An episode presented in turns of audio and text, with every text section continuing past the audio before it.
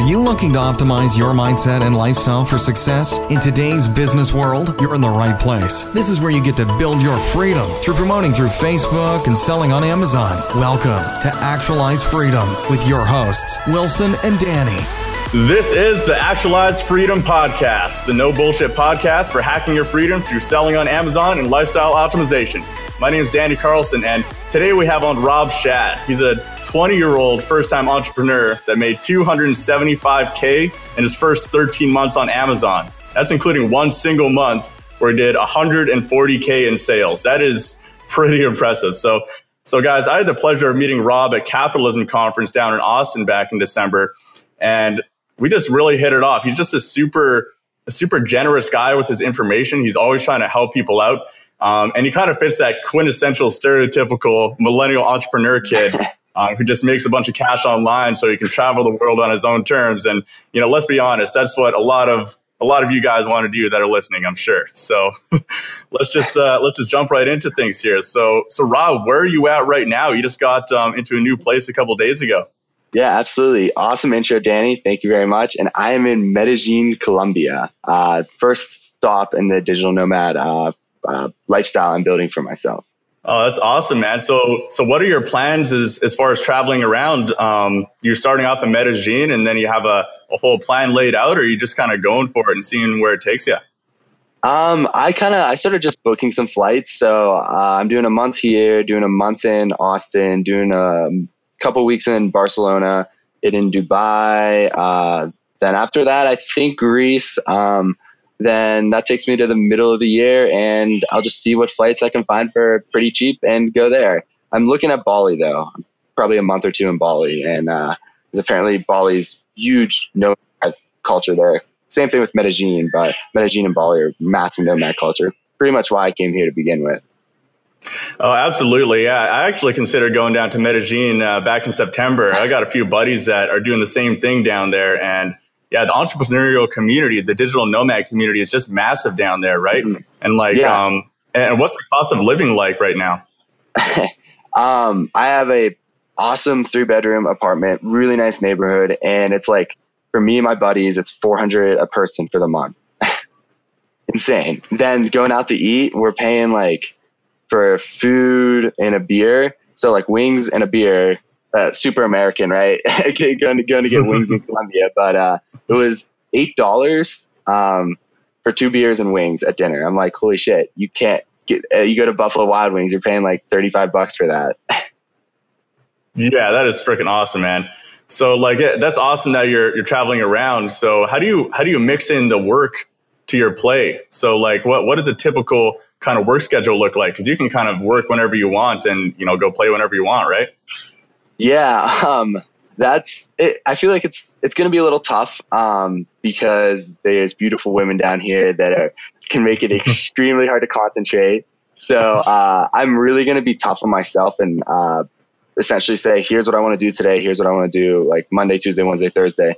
Create like weekly goals. If I don't hit my weekly goals, I'm not going to go out and, and enjoy it. Um, so basically, just being super hard on myself because I do run my Amazon business and Amazon agency and do coaching as well. So I have, I have a lot on my plate to uh, keep me busy, and I could easily just have a month vacation and not work at all. But I, I need to. I have uh, commitments and businesses that I want to keep on growing and running. Um, so it's it's gonna be it's gonna be a nice little mix. Yeah, no, I feel that, man. I think that's really smart to do the do the work first and get it done yeah. first, so that you can reward yourself with the play, right? Because uh, you can so easily get caught up in just you know playing first, and then you never actually like, ah, nah, I'm not gonna work today. Just, I'm just gonna just go karts or go out to the bar and meet some Colombian women or something like that. Absolutely. Um, so one thing I've, I've heard is that you've cultivated a habit of buying the person behind or in front of you at the cafe in line uh, a cup of coffee every day. And wh- why do you do that? Um, yeah, actually, I saw it on a Facebook post once. Someone posted about it. I'm like, you know what? I'm going to try this. So the next day, I went in, I uh, bought someone a cup of coffee. This was a couple months ago. And uh, was another person, they lit up.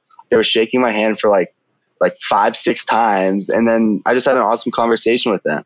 So I got into the habit of doing it because a I see the person who I buy the coffee for. They honestly they light up. They're like, oh my gosh, I'll pass this on. Um, and for me, it's spreading, po- it's just spreading positivity, like spreading just like good vibes to other people.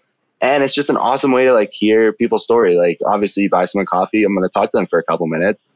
Um, one time, uh, this guy, he just had two twins. It was like, he was like, yeah, I'm on my way, on, I'm on the way to the hospital right now. And I had two like identical twins. I'm like, that's awesome. Like, and I just love that kind of like creating that connection. Whereas like a lot of people, they're sitting in line for coffee at a Starbucks. Everyone's just like straight up, just like looking at their phone, like only worried about themselves. I'm like, you know what? I want to try to meet some people around me. Uh, cause I find other humans are completely fascinating. And actually with that, I'm, uh, starting a YouTube channel. Um, I haven't, I haven't released anything yet. It's, it's in the works where, where I'm, I'm to go buy people coffee and essentially video it then if the person's okay, see if I can talk to them for five, ten minutes and get some video content, uh, video and audio content that I could turn into a YouTube channel and essentially create a, a channel all about going and buying people coffee and uh, try to create a movement out of it, out of it, just to spread positivity, spread good vibes.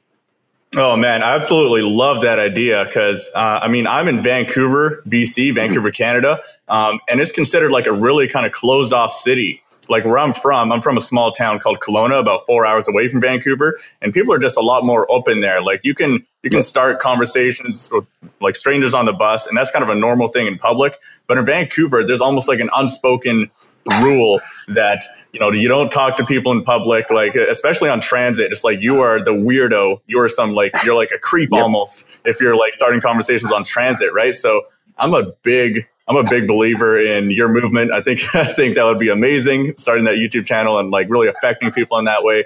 Because um, in a similar way, I try to I try to like be more open to strangers and meeting new people like that. Mm-hmm. But like you know, you and I are the weirdos. You know, the norm yeah. is to be closed off and to not yeah. meet people, right? So I think that's I think that's great.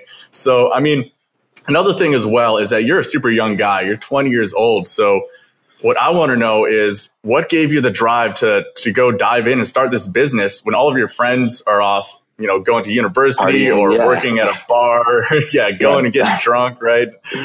yeah. Um, yeah, that's uh for me, it was that I always wanted to create something. So I always wanted to like build a business. When I was younger, I grew up. Uh, my dad runs a small gourmet popcorn business out in Pittsburgh. So uh, I worked in his business from the age of eight. And growing up in that entrepreneurial lifestyle uh, really like shifted my how I looked at life, how I looked at like whether to go to college or not go to college. And I was actually planning on going to college because uh, my mom was really pushing it. Uh, my dad, not so much. My mom was really pushing it, and uh, had a like full on academic scholarship, had a spot on the baseball team, and literally the day tuition was due, it was August 14th, 2016.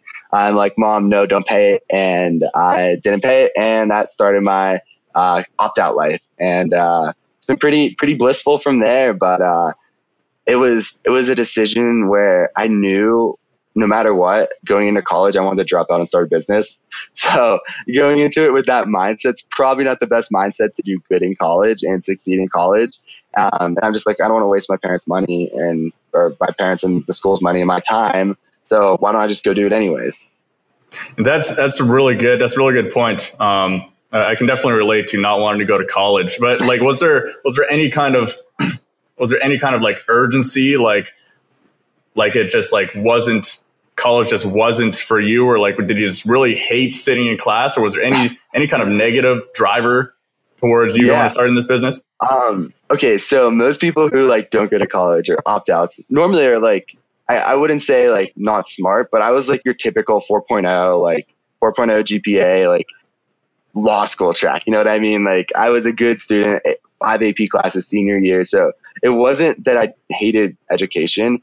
It was I didn't see the education that was going to be given at college to be beneficial um, for the time I would have to put in to get that education. I didn't find it. I didn't. I didn't see the benefit of doing that. I'm like, you know what? I don't see the benefit. Um, I feel like I'm just going to waste my time and I can do this on my own. I don't, I don't need a business professor to teach me how to run a business when I have a dad who runs a business and he never went to college to run a business. He just started it and figured it out. So um, that was kind of my perspective going into it. And again, kind of growing up in that entrepreneur life, that's that's what I knew growing up. And I'm like, you know what? That's that's what I want to do with my life. I want to create my own freedom. I want to uh, build my own destiny. I want to go. I want to. I want to build versus work for someone. Have that freedom, like be able to live in Medellin for a month.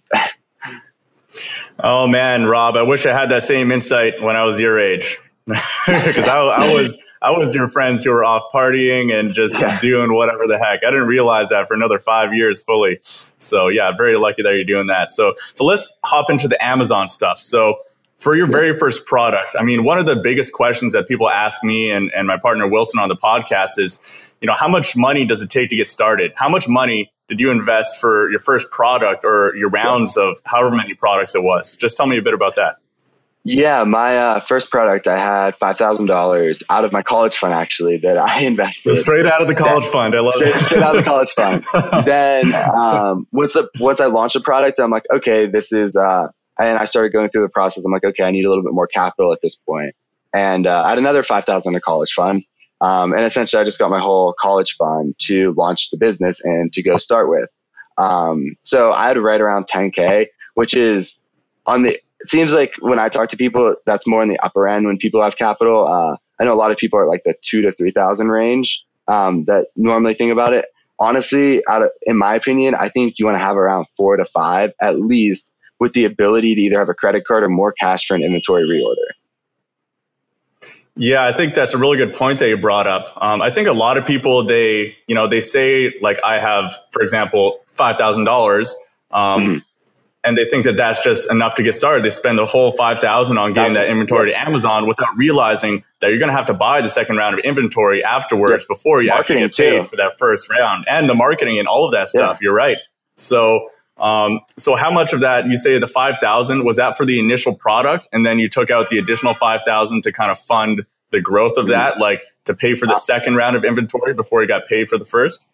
Yeah, so the initial the initial product ended up costing seven after shipping and everything like that. Um, so I kind of went like, the, and this was literally like I ordered the product the day after I graduated from high school. Um, so I was like, okay, I'm done with high school. I'm ordering this. I'm getting it going. Um, so that cost me around seven. I mean, I had some business expenses like um, just like you know the LLC and stuff like that. Um, don't you? I use LegalZoom and I needed it rushed. I paid like six hundred dollars for that then I started like my like consulting stuff. I opened up a business on my own, did it on my own on the website and paid 125. So save yourself the $500. You do not need like LegalZoom to start the business. So that was like uh, one of the expenses I ran into. Um, then just kind of like doing the mark, like PPC ads and stuff like that.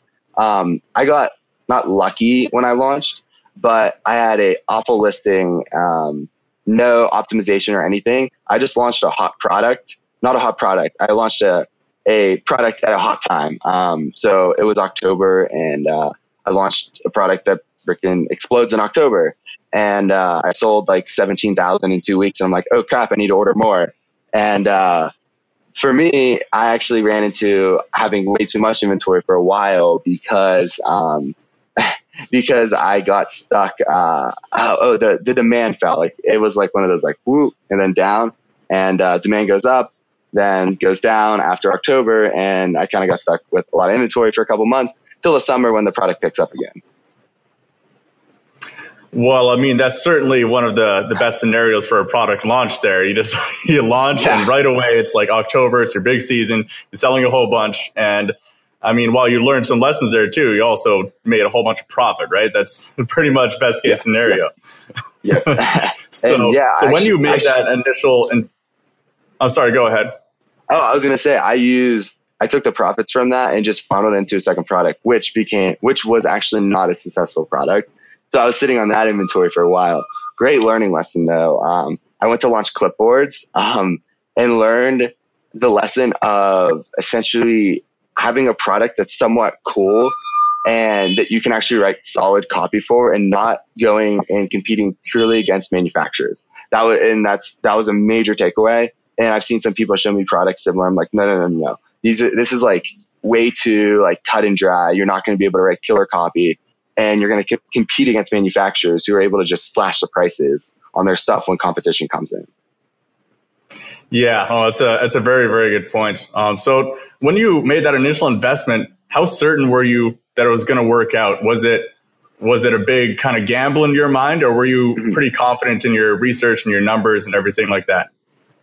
Um, I was I was pretty confident with the product. Um, I was actually really confident with the product, and I was under the mindset like, you know what, I'm going to make this work out. Um, I wasn't scared of failing because I've had like many failures uh, throughout high school. Like I lost like fifteen hundred dollars in two days trying to flip World Series tickets. So like the money part of it wasn't that major of an issue. Like I didn't feel like I'm like okay, if I, if I lose the money, it's not, it's one thing. I'll I'll work for my dad. I'll try to start from the ground ground up. Um, so like the money part of it wasn't a big deal. Um, for me, it was just like I want to make this work to kind of prove that not prove to myself and kind of prove to the outside world, which I found out I really don't care about now, um, that I can be successful without going to college.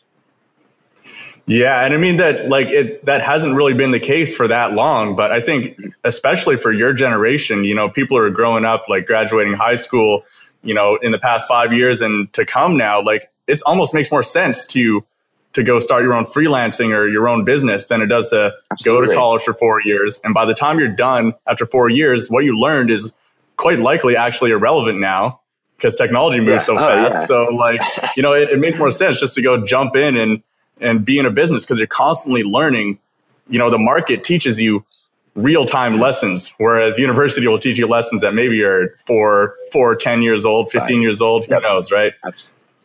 Yep. So yeah, no, yeah. So, um, how was your how was your launch strategy for the first couple products, and do you still use the same launch strategy now, or has it changed?